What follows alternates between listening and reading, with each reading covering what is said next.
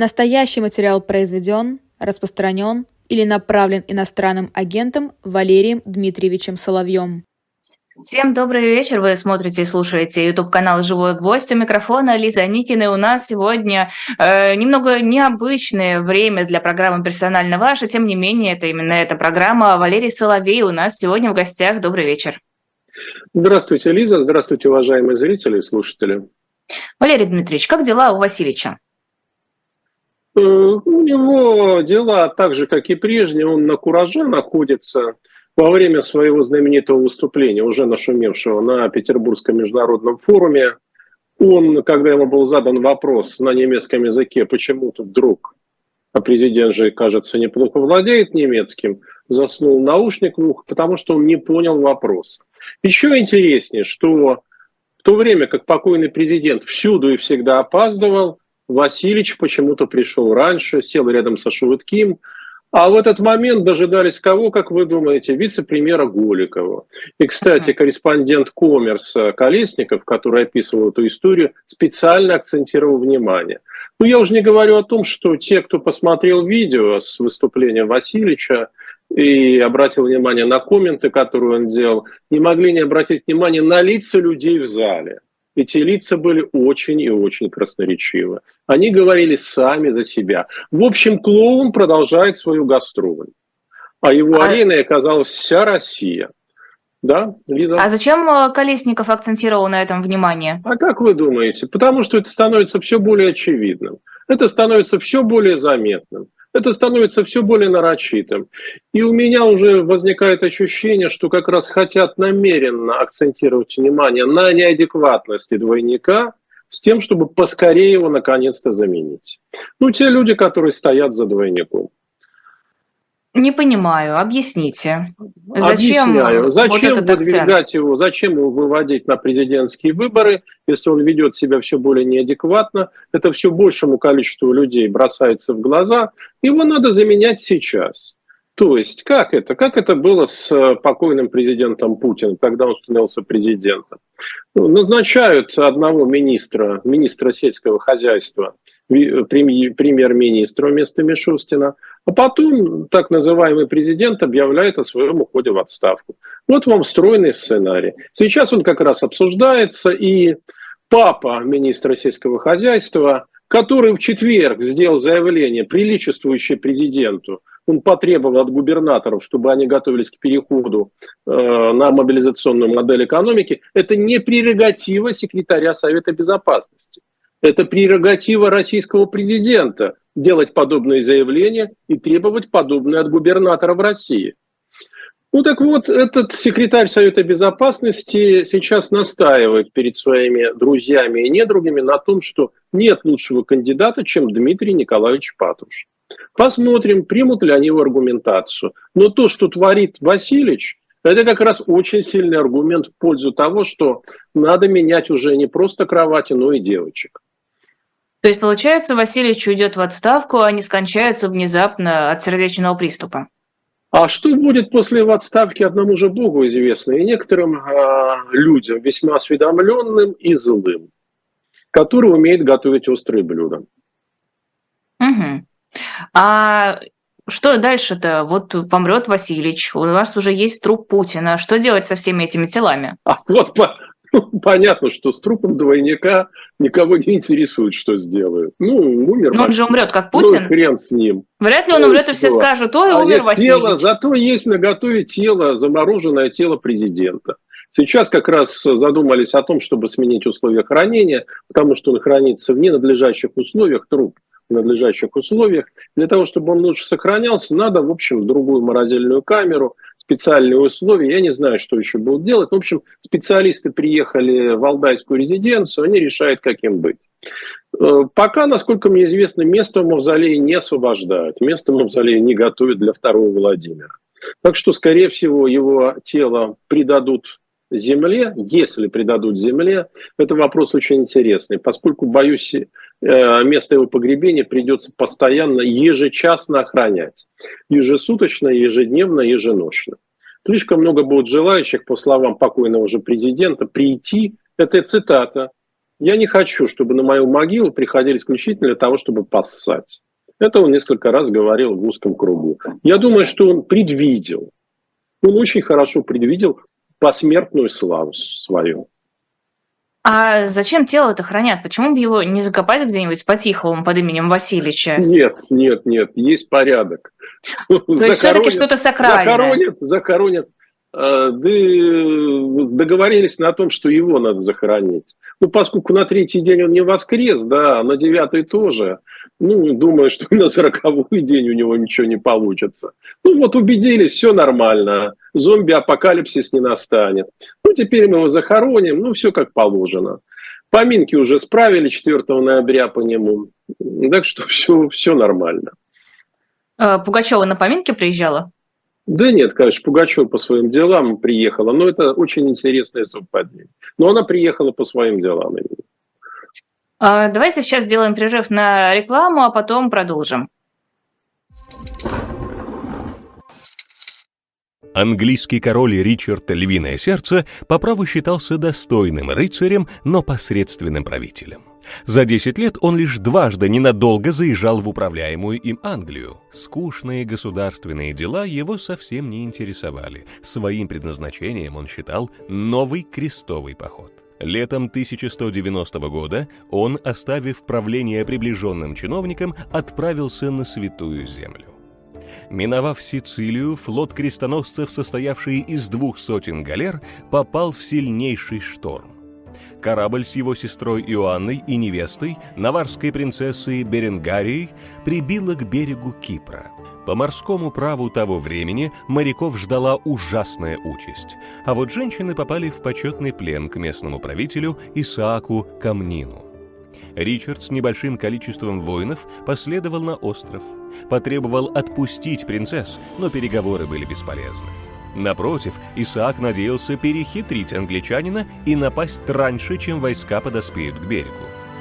Хронисты рассказывают, что вокруг Ричарда было не более 50 рыцарей, но и с этим небольшим отрядом он смог вселить ужас в противника и лично захватил знамя Камнина, отыскав его в толпе на поле боя. Горделивый тиран бежал, сломя голову. Спустя год в Лимассольском замке состоялась свадьба Ричарда и Беренгарии. О, как мечтал Ричард остаться на Кипре! Это же просто рай на земле! Но, будучи верным своим идеалам, он отправился дальше. Однако вы можете воплотить мечту короля, и поможет вам в этом золотая виза Кипра. Это одна из немногих европейских программ инвестиционного вида на жительство, которая все еще принимает и, главное, одобряет заявления от россиян. При этом, в отличие от других программ вида на жительство, например, полученных по трудоустройству, она не привязывает вас к острову. Поэтому переезжать совсем не обязательно. Для сохранения статуса резидента достаточно приезжать на остров раз в два года. Хотя Кипр часто выбирают для жизни, это вполне понятно. Приятный климат, море, большое русскоязычное комьюнити, много школ и университетов. В целом комфортная среда для экспатов и ведения бизнеса. Сложностей в общении с жителями Кипра тоже не будет. Английский язык на острове очень распространен, но главное, почему выбирают Кипр, это безопасность. Сегодня Кипр – одно из основных направлений для релокации из совершенно разных точек напряжения. Сейчас, учитывая геополитическую напряженность, вид на жительство в Европе может стать надежным планом «Б» и эффективным решением для ведения международного бизнеса. Когда нет уверенности в будущем, крайне важно иметь безопасную гавань для своей семьи. Второй дом, где можно укрыться от жизненных бурь. Стать постоянным резидентом на Кипре можно, если приобрести в стране недвижимость стоимостью от 300 тысяч евро. Это могут быть апартаменты у моря в центре шумного курорта или уединенные виллы в горах. Все на ваш вкус и выбор. Приобретение недвижимости и оформление вида на жительство – сложный юридический процесс, для которого необходимо обладать опытом и экспертизой. Чтобы получить персональную консультацию экспертов в этом вопросе, обратитесь к международной иммиграционной компании «Астонс». А чтобы не пропускать новости иммиграционного сектора, подпишитесь на их телеграм-канал. Контакты, как обычно, в описании.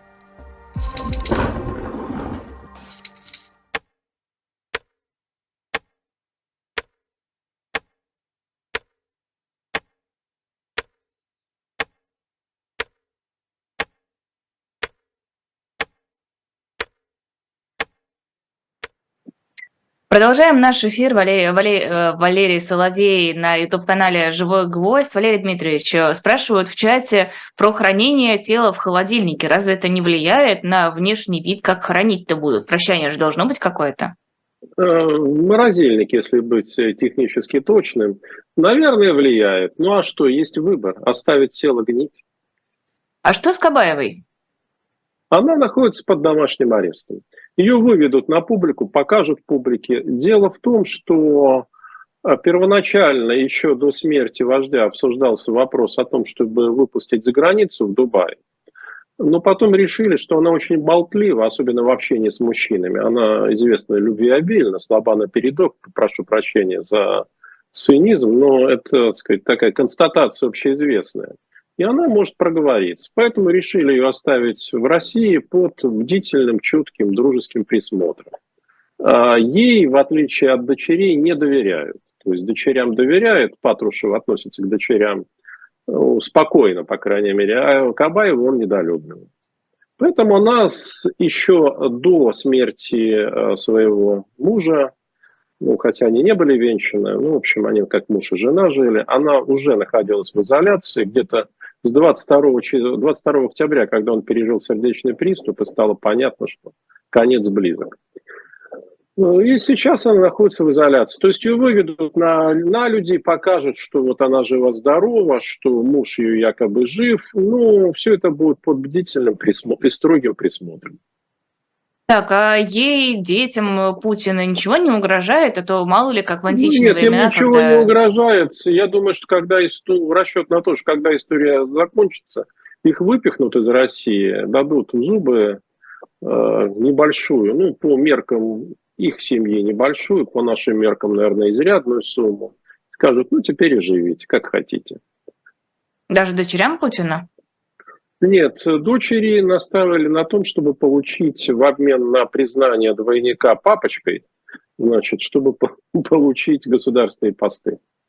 Я не знаю, что в итоге из этого выйдет, но торг был именно такого характера. Ну что вы хотите, а яблочко от яблони недалеко падает. Какой папочка, такие дочки. Тем более старшая дочка, кстати, не родная, чтобы вы знали. Это очень интересно. Э, в смысле? Она не родная. Она не родная. Она рождена в браке Людмилой, но она ему не родная дочь.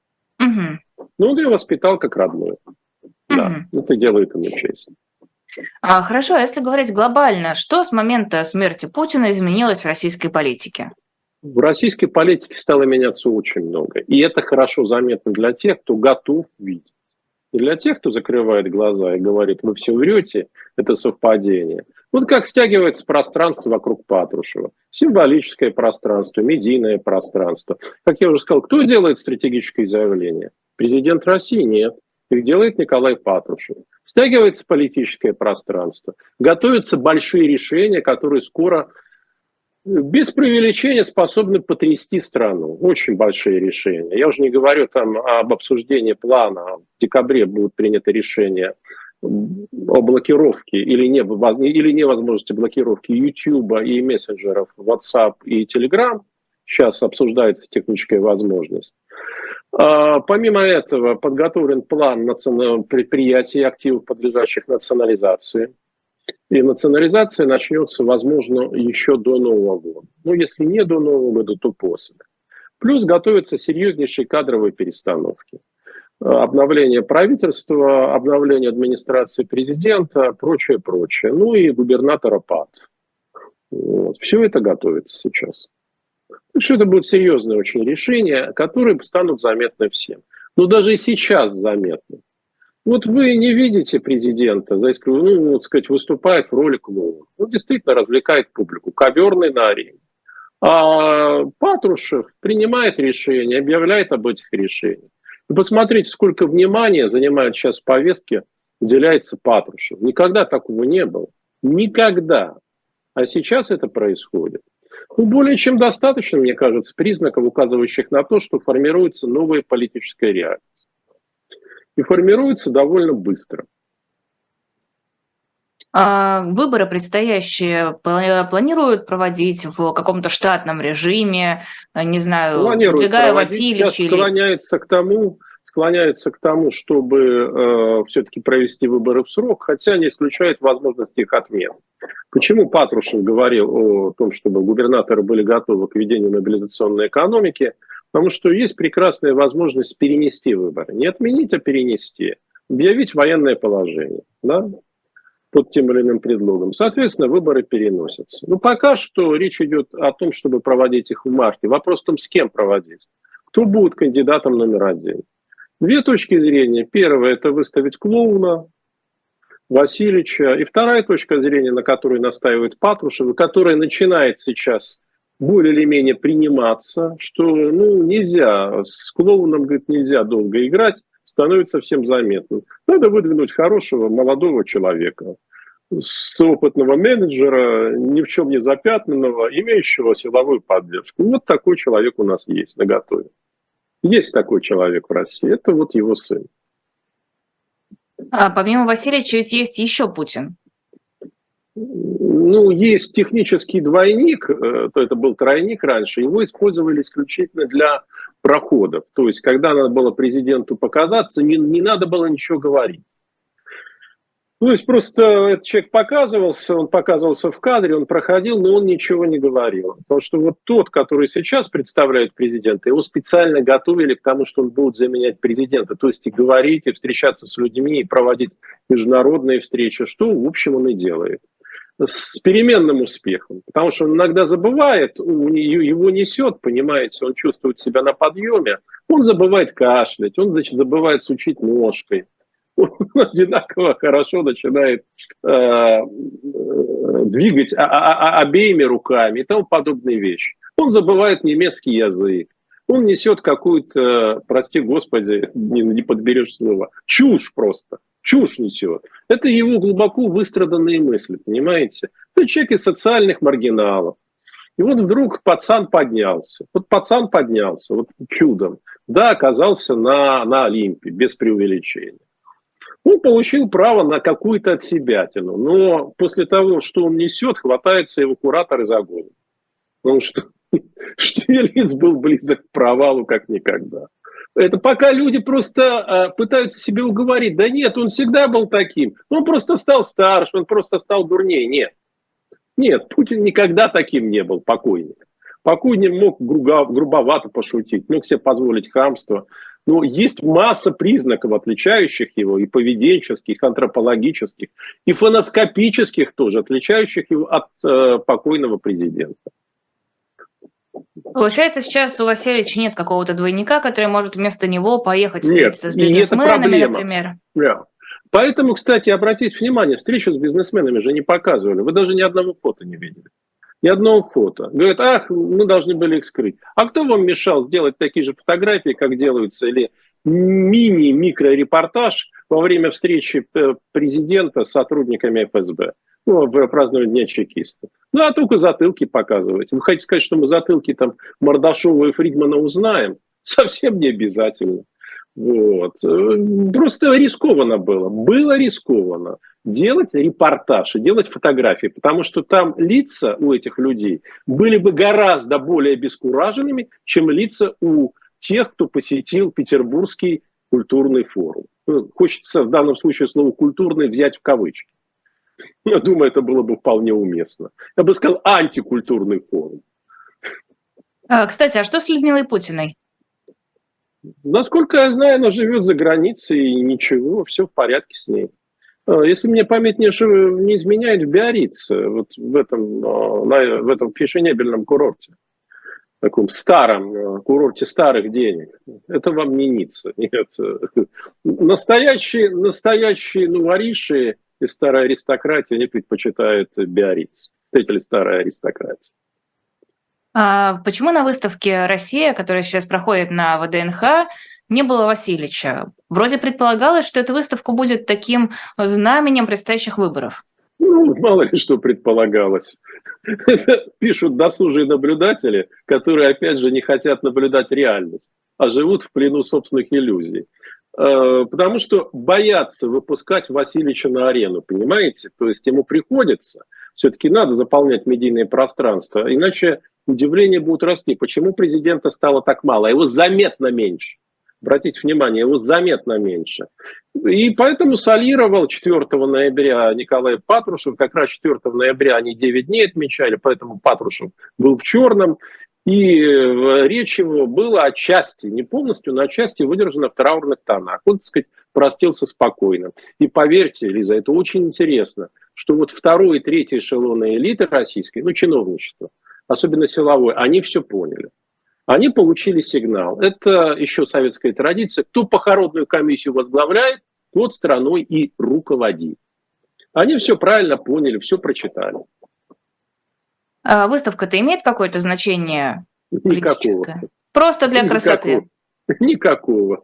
Ну, хотели старика умирающего порадовать. Точно так же ему о яхте говорили. Знаете, вот как поку... умирающим, да живым покойникам говорят, да ну что ты, э, да что ты, старина, мы с тобой еще ого-го, вот, смотри, мы тебе тут яхту решили подарить. Мы выставку твою честь проводим. Ого-го, ты еще сам откроешь. О, вот сейчас ты поешь кашки, а вы будешь как новенький. Мы сейчас тебе пилюльку дадим, укольчик сделаем. Да, активированный уголь и йодную сеточку. Его бы надо было лечить так, как лечат в российских онкодиспансерах. Вот тогда бы он года два тому назад еще концы бы отдал. Жаль, не попробовал. Результатов оптимизированной медицины. Очень жаль. А, давайте о внешней политике. Владимир Зеленский утверждает, что у Кремля есть план организовать а, смену власти в Киеве, протестные акции, то, что называют Майданом 3, потому что, как говорит Зеленский, под Майданом а, воспринимают в России революцию. Есть ли какие-то планы, по вашей информации, у российских спецслужб по подобным действиям в Украине? Э, насколько я знаю, подобного э, сорта планы в настоящее время не осуществимы, потому что вся российская агентура на Украине, а была обширная агентура, э, причем в, украинской элите было очень много, она отказалась сотрудничать с Россией и легла на дно. Поэтому если что-то на Украине произойдет, то это будет результат внутри украинской динамики, а не враждебных и подстрекательских действий со стороны Российской Федерации. Внешне это выглядит логичным. Да, Россия заинтересована.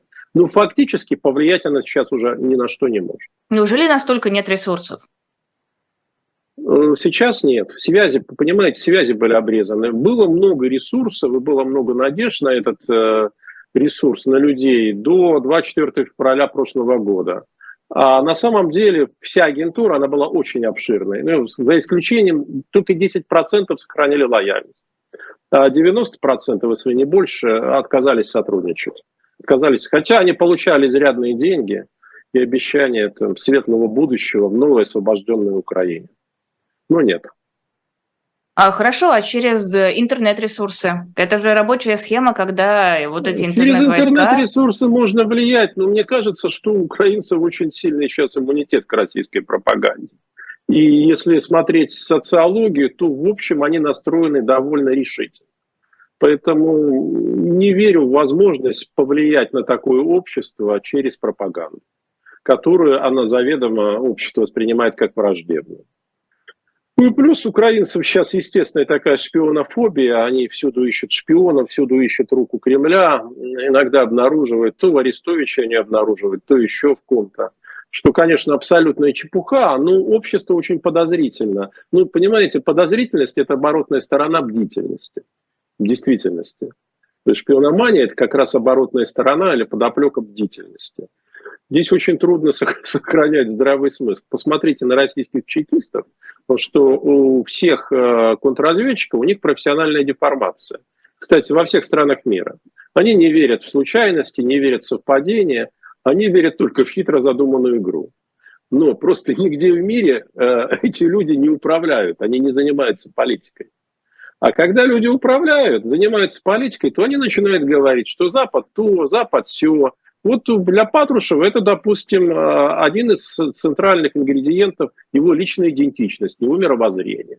Когда он говорит, что Запад сделал то-то и намерен сделать то-то, это не просто циничный обман для нас, он искренне в это верит, очень важно понимать. Не все они верят. Ну вот э, Николай Платонович, который сейчас управляет Россией, в это верит. И он призывает к этому готовиться и не просто готовиться, значит, как готовиться, надо превентивно уничтожить врагу. Ну, нейтрализовать, изолировать. Э, чем они будут в скором времени заниматься? Вы скажете, а чем они до этого занимались? Это была лишь разминка. Они так, хорошо, и как будет э, выглядеть э, то, что последует за разминкой? Очень интересный вопрос. Я не думаю, что речь пойдет о массовых репрессиях. Как я уже сказал, сейчас первостепенная задача для них решить вопрос о том, возможно или невозможно закрыть YouTube. Они хотят его заблокировать, и вот Telegram и WhatsApp заблокировать. Это первостепенная задача. Насколько я представляю, это вряд ли получится. То есть это и технически невозможно, и политически это было бы ошибочно, вызвало бы негативные последствия.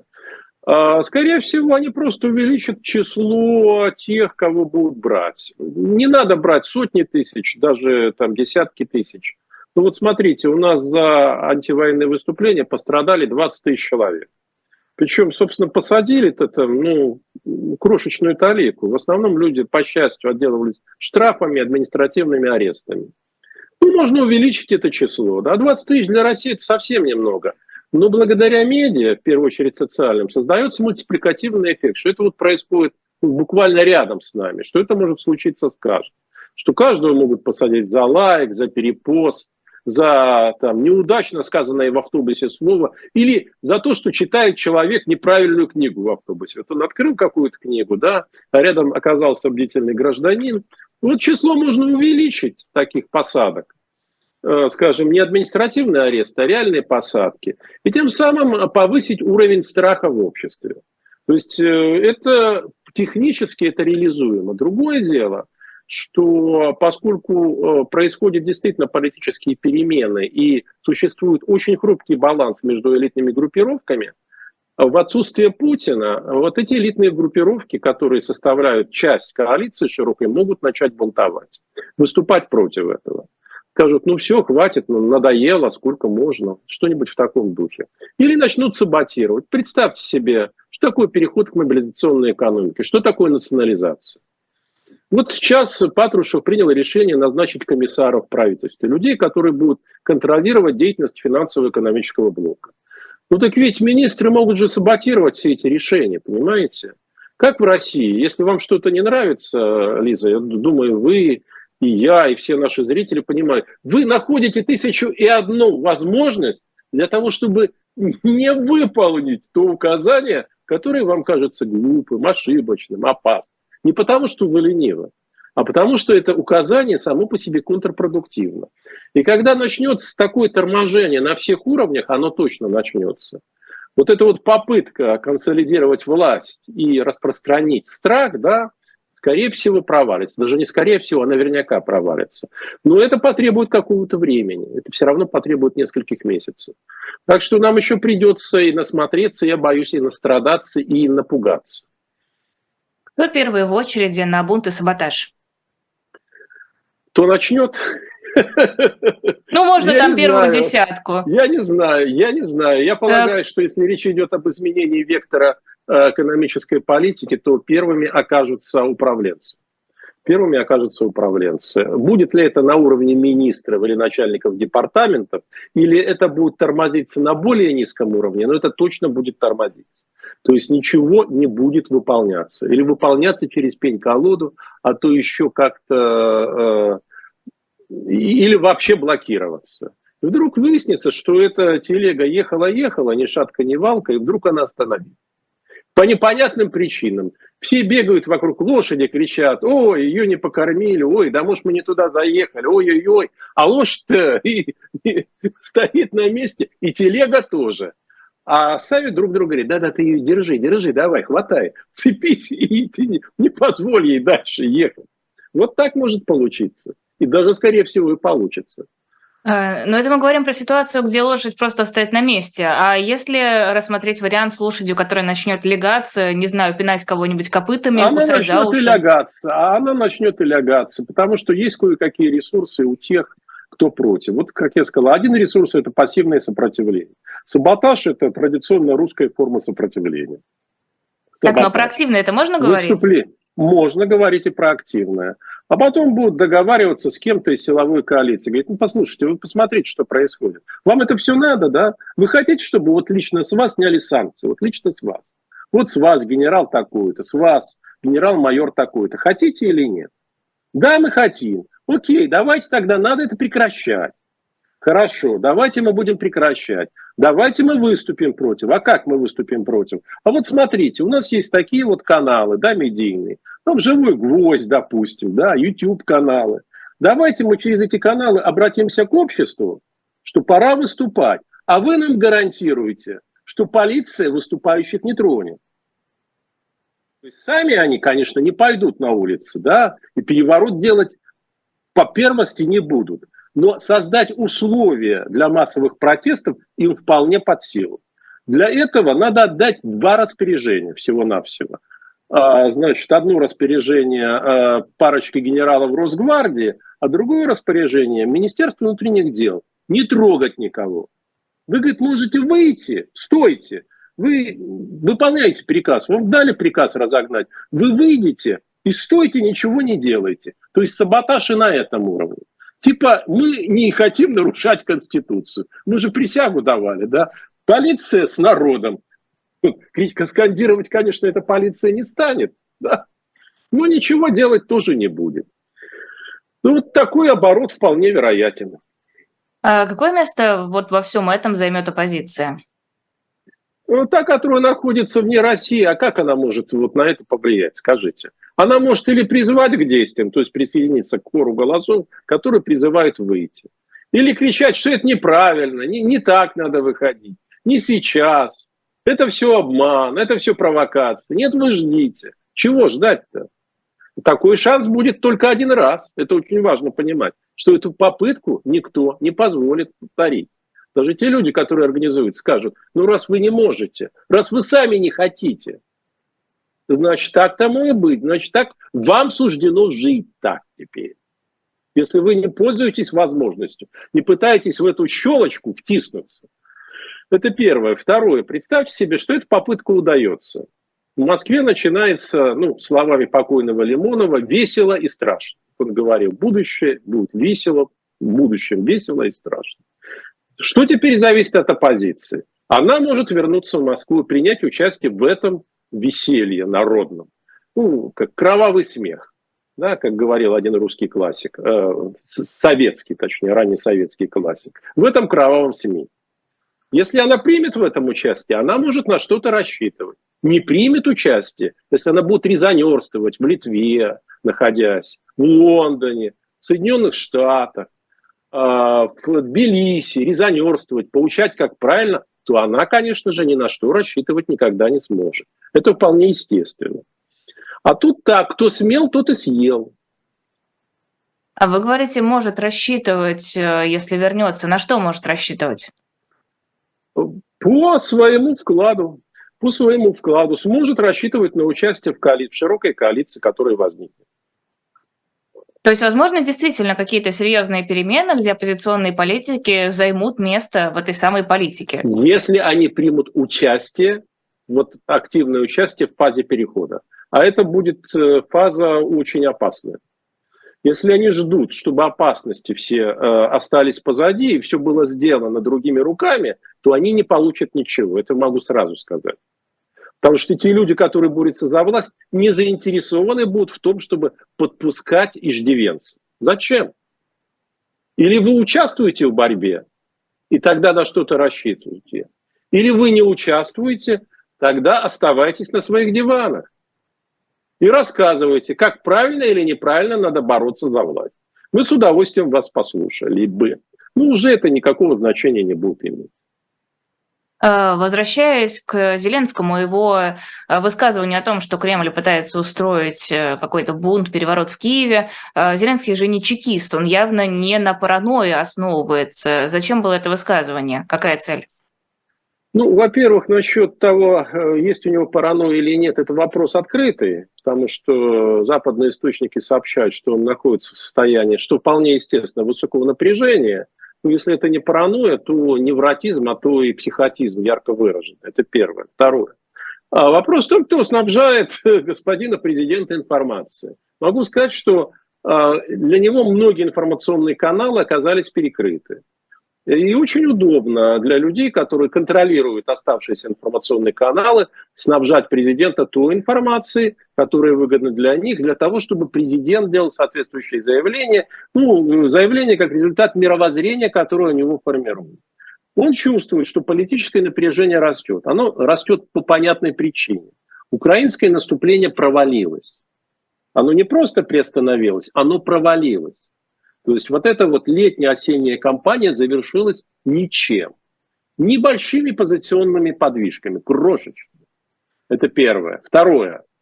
Возникли проблемы со снабжением, с получением боеприпасов, с получением техники, с получением финансовой помощи. Третье. На фоне всего этого, ну, плюс изменение геополитического контекста, новый фронт на Ближнем Востоке – угроза обострения ситуации на Балканах, хотя это, конечно, все преувеличено.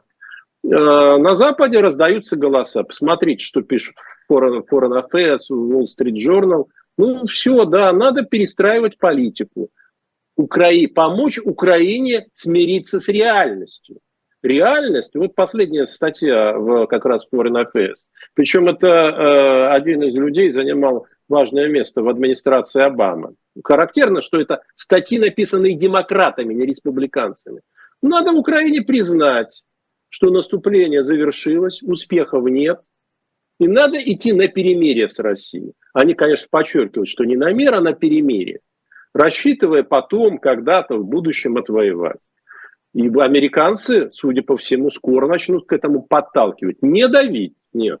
Но они умеют, знаете, так, э, мягким накатом, вот как людей душат подушкой, да, вот мягким накатом это называется на профессиональном жаргоне криминальном. Вот мягким накатом они начнут ее подталкивать э, к перемирию с Российской Федерацией. Чего Российской Федерации давно уже жаждет. В лице Николая Патрушева трижды уже звучали предложения о том, что мы готовы к перемирию, готовы к переговорам от Кремля. А, Валерий Дмитриевич, давайте сделаем небольшой перерыв, еще один. Я про книжку расскажу, которая есть у нас на shop.diletant.media. Это книга Джереми Дронфилда, она называется «Мальчик, который пошел в Освенцим вслед, за отцом». Это основано на э, дневнике этого самого мальчика и тщательном архивном исследовании. Э, вы, вернее, на дневнике отца этого мальчика. Подробнее можно на shop.diletant.media прочитать. Книга тяжелая, книга о любви, о силе человеческого духа, о том, что есть хорошего в людях и о том, что в людях есть плохого. Э, если вам интересно, заходите на shop.diletant.media, там же можете посмотреть, какие еще у нас есть книги, есть наши журналы, есть наш мерч. Выбирайте то, что вам понравится, заказывайте и помогайте нам и дальше работать, и дальше проводить для вас интересные эфиры, и дальше звать классных гостей в э, наши программы. Продолжаем эфир. Валерий Соловей, Лиза Аникина ведет эту программу, YouTube-канал «Живой гвоздь». Э, Финляндия сказала, что Россия устраивает ей миграционный кризис, Эстония и Норвегия опасаются того же. Действительно ли Россия намеренно приводит к границам мигрантов для того, чтобы создать сложности соседним странам? Да, намеренно привозят. Это не первый раз делается. Я напомню вам, что позапрошлом году, не в прошлом, позапрошлом, это делалось в Белоруссии. А, это такой э, рецепт. Помните знаменитый мигрантский кризис в Европе? Это года за два до пандемии. Там Россия очень основательно приложила руку. Договорилась с турками, попросила Эрдогана, чтобы тот э, снял запреты и, в общем, чтобы беженцы могли направиться в Европу. Там очень-очень Россия постаралась. Это один из эффективных, честно скажу, эффективных методов и приемов гибридной войны. И Россия пользуется этими приемами сейчас по отношению Финляндии и Норвегии. И это отчасти, понимаете, выгодно вот нынешнему российскому руководству, что границы закрывают. Они разведут руками, вот видите, мы-то здесь при чем? Это они закрывают границы. Это они нас толкают к изоляции. Они нас хотят изолировать, ну, естественно, мы им отвечаем взаимностью. А мы берем и закрываем консульские представительства, визовые центры во Франции, допустим. Будем закрывать и в других странах. Это же они нас толкают, вынуждают. То есть это не мы закрываем границы и не выпускаем никого из а, России, да. это вас не впускают в ну, другие страны. Да, это да, абсолютно верно, Лиза. Да, это такая вот, знаете, иезуитская Она, конечно, хорошо понятная логика нам с вами, но для пропаганды это фактически, так, знаете, такая золотая пуля. Видите, мы-то что? Это же они все делают. Не виноватая я, он сам пришел. Так и скажут. Мы-то не... Они э, русофобы. Чего вы хотите? Русофобы. Они всегда ненавидели нас. Ну, что-нибудь в таком духе запустят. И люди будут, да, конечно. Тем паче, что у нас сколько процентов-то за границу выезжало в лучшие годы? Ну, 20 процентов. Причем значительной частью это был, вы понимаете, туризм пограничный. Если это Калининградская область, то, соответственно, там Польша, Литва. А, Дальний Восток – это Китай. Ну и плюс а, все российская здравница, Алания да Анталия. Да? Ну и Египет. Вот. И 80% скажут, ну да, все правильно, конечно, ну а как же мы можем отреагировать?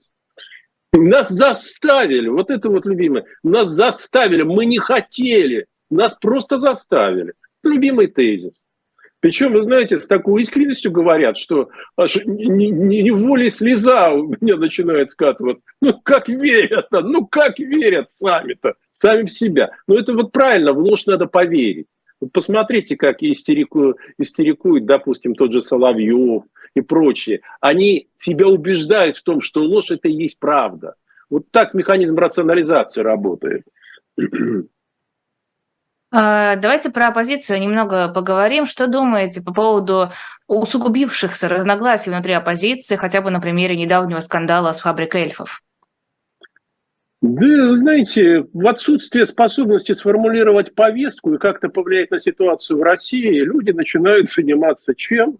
Сведением счета. Вот насчет фабрики эльфов, да, я честно вам скажу, я не вижу ничего дурного в том, чтобы проводить работу, направленную против режима.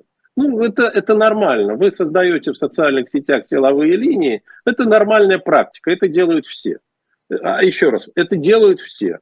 Но если вы этих же эльфов начинаете натравливать на своих же соратников, номинальных по позиционному лагерю, ну это уже выглядит как-то, мягко говоря, неприглядно, крайне неприглядно. И закрадываются мысли о причинах, подозрения о причинах этой политики. Что? Здесь просто ревность или что-то еще? Невольно же, понимаете, это закрадывается. Еще раз, не могут сформулировать повестку в отношении российских дел не могут. Повлиять на ситуацию в России никак не могут. Это объективно так. Это объективно так. Соответственно, остается только одно. Сведение счетов. Вот эти счеты и начинают сводиться. Кто лучше боролся или борется с режимом, кто лучше предложит э, стратегию. Увы, увы, это печально, но это реальность. И это а... будет продолжаться, Лиза. Это будет это не просто продолжаться, усиливаться. Это уже начинает приобретать характер э, сцен из, ну, это для людей старшего поколения памяти на фильм «Корона Российской империи» или «Опять неуловимая». Вот. Значит, сцена конфликта э, российской иммиграции, монархической конфликта, переходящего в драку. Вот до драки в физическом смысле еще не дошло, но вербально это, конечно, уже драка. А, хорошо, а что должно произойти, чтобы не, не продолжалось это разногласие? Вы знаете, э, у меня ощущение, что даже если появится вот возможность, которую мы с вами обсуждали в первой части нашей беседы, о том, что откроется окно возможностей, что люди в элите скажут, окей, мы нуждаемся в вас, давайте попробуем э, сказать, активизировать ну, часть общества. Даже в этом случае ничего не изменится. Мне кажется, эти люди ориентируются на жизнь за границей. И их мечта – это представлять российское гражданское общество и российскую оппозицию, политическую оппозицию за границей и сформировать правительство в изгнании. У меня все сильнее крепнет подобное ощущение. И я вижу, что эти люди не понимают. Смысл это, смысл – это безбедное существование. Поэтому им так выгоден Путин, понимаете? Почему они так ополчились на меня? Потому что как только Путина нет, смысл существования для них полностью исчезает. Пока есть Путин, вы можете получать деньги под борьбу с ним или за то, что вы спасаетесь от репрессий, путинских репрессий. А если Путина нет, это совершенно другая ситуация. Вы должны формулировать новую повестку, качественно новую. Вы должны начать ее реализовывать, а не ссориться друг с другом. Это же страшно, это же надо работать. Работать надо, меняться самим и менять многое в своей тактике. Так что ничего, я боюсь, что даже в этом случае может ничего не измениться. Я бы хотел, чтобы изменилось. Я просто высказываю свое опасение. Опасение, которое кроется на вот сегодняшнем, э, исходит из ситуации сегодняшнего дня. А, проект «Если быть точным» со ссылкой на статистику социального фонда пишет, что в следующем году Россия может установить антирекорд по уровню рождаемости. Патрушева и тех, кто сейчас находится у власти, беспокоит ситуация с демографией в стране? Вот подобные вопросы. Да, конечно, беспокоит. Конечно, беспокоит. Стране нужен ресурс, военный ресурс, индустриальный ресурс. Ну, как они пытаются решать? Вы же видите, это все сплошь рецепты из сталинских времен. Давайте мы запретим аборты Давайте мы сделаем то. Да, ну давайте запретим женщинам получать высшее образование тогда. Да? Или ведем квоту женскую на высшее образование. Не больше 10% вы должны получать. Понимаете, люди эти умеют только запрещать. Они не умеют стимулировать. Они не готовы предлагать деньги. Они не готовы заниматься комплексно, выработкой комплексного подхода. Они не понимают даже того, что если вы сейчас заложите параметры новой политики, вот я говорю о комплексном подходе, первые плоды мы получим очень не скоро. Хорошо ли это так через 15-20? А они хотят вот утром картошку посадили, а вечером давайте-ка мы ее достанем, потому что мы есть хотим. Нам нужны вот сейчас молодые солдаты здоровые. Вот давайте. Значит, вот сегодня мы запреты введем, и чтобы, значит, там через три года рождаемость выросла на столько-то процентов, или через два года. А вы думаете, это серьезно, все эти инициативы по запрету абортов, э, потому что женщины у этих не людей, образование? Понимаете, у этих антропоморфных созданий, вот я их зря людьми называю, у них человеческого ничего нет. У них нет ни интеллекта, у них нет гуманизма, у них нет даже здравого смысла. Для них это все серьезно. Для них а... это все серьезно. Они, видите ли, считают себя, уверены в этом. Им даже не надо об этом говорить, что они голубая кровь, не намек ли это на ЛГБТ? Ну ладно. Голубая кровь и белая кость. Понимаете? Вы поосторожнее. И вот быдло. Да, ну, нехорошо, не радужная же кровь у них, правда. Всего лишь навсего голубая. А, нет, но это же, это же так не работает. У них же есть какие-то исследователи, социологи, не знаю, демографы, которые скажут, нет, да, это так не работает. Нет, что они будут слушать там каких-то, они лучше знают. Если человек занимает позицию, хоть небольшую властную, там, с небольшой властью и с деньгами, он, он уже считает, что он все уже превзошел. Да не надо им это уже знать, понимаете? Это действительно отрицательный отбор во всей его красоте, красочности. Это апофеоз. Понимаете, это такой воинствующий идиотизм. Причем, а... и, и, когда говорю иди, идиотизм, это не метафора даже, не преувеличение, да? Это действительно идиотов очень много среди них. Я уверен, что если бы они сдали, проходили обследование, то результаты для многих бы оказались неутешительными. И непременно в прекрасной России будущего любой человек, который притязает заниматься политикой, ну, на выборную должность, он, конечно, государственную должность, должен такое обследование проходить. А, вот, кстати, об этом. С чем связываете иск Минюста о запрете международного общественного движения ЛГБТ?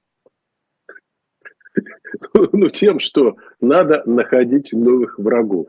ЛГБТ, оказывается, это могущественная организация, пострашнее любой западной спецслужбы, которая ткет в России паутину. Вот это вот паутина, да.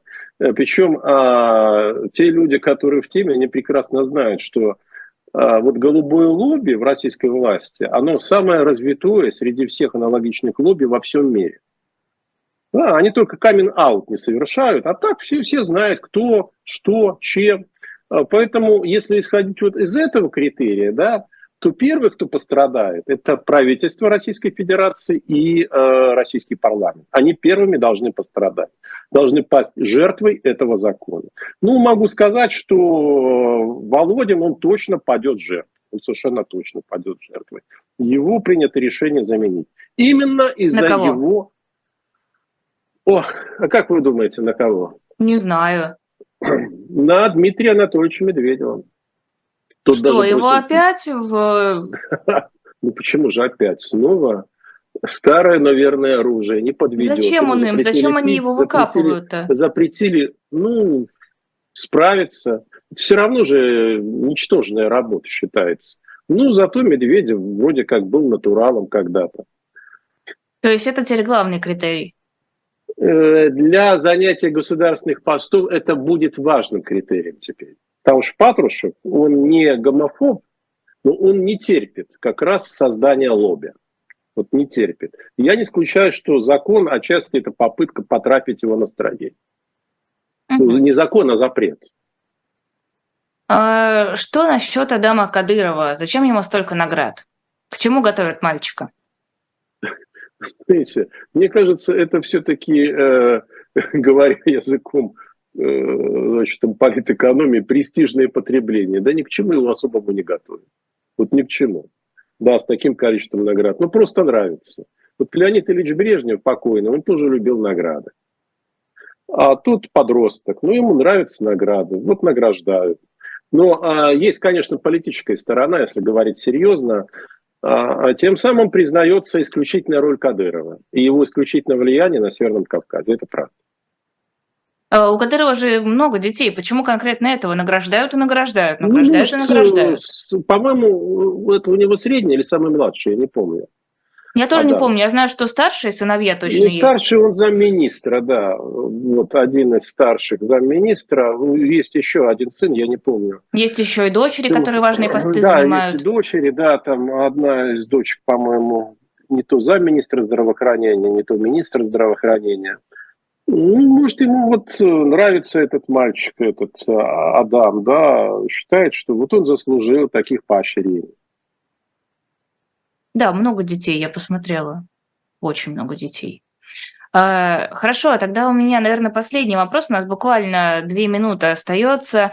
А, Роскомнадзор получил право ограничивать доступ к сайтам с информацией об обходах интернет-блокировок. Вопрос, насколько важно сейчас, вы уже говорили про YouTube, насколько важно ограничить все, вот все прям лазеечки, через которые ручейки информации ну, сейчас да, просачиваются. Если закрывать, блокировать социальные сети YouTube, то, естественно, надо блокировать все возможности выхода на VPN. Все возможности. Вот это сейчас и пытаются сделать. Так что здесь есть логика. Ну, запретительная логика, она довольно простая, мне кажется, очевидна.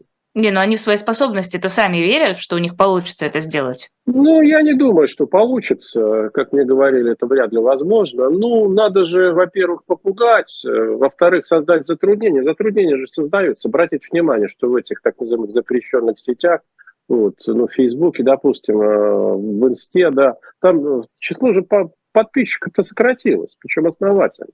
Ну, не в разы, но там на треть, по-моему, в Фейсбуке.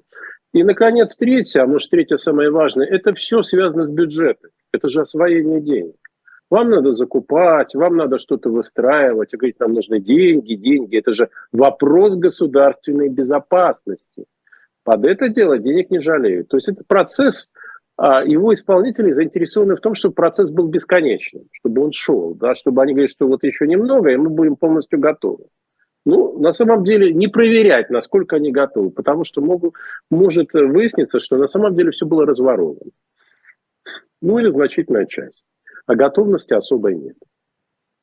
Валерий Дмитриевич, спасибо вам огромное. Э, это был Валерий Соловей в эфире YouTube-канала «Живой гвоздь». Подписывайтесь на нас, ставьте лайки, заходите в телеграм-канал «Живого гвоздя», чтобы видеть все анонсы.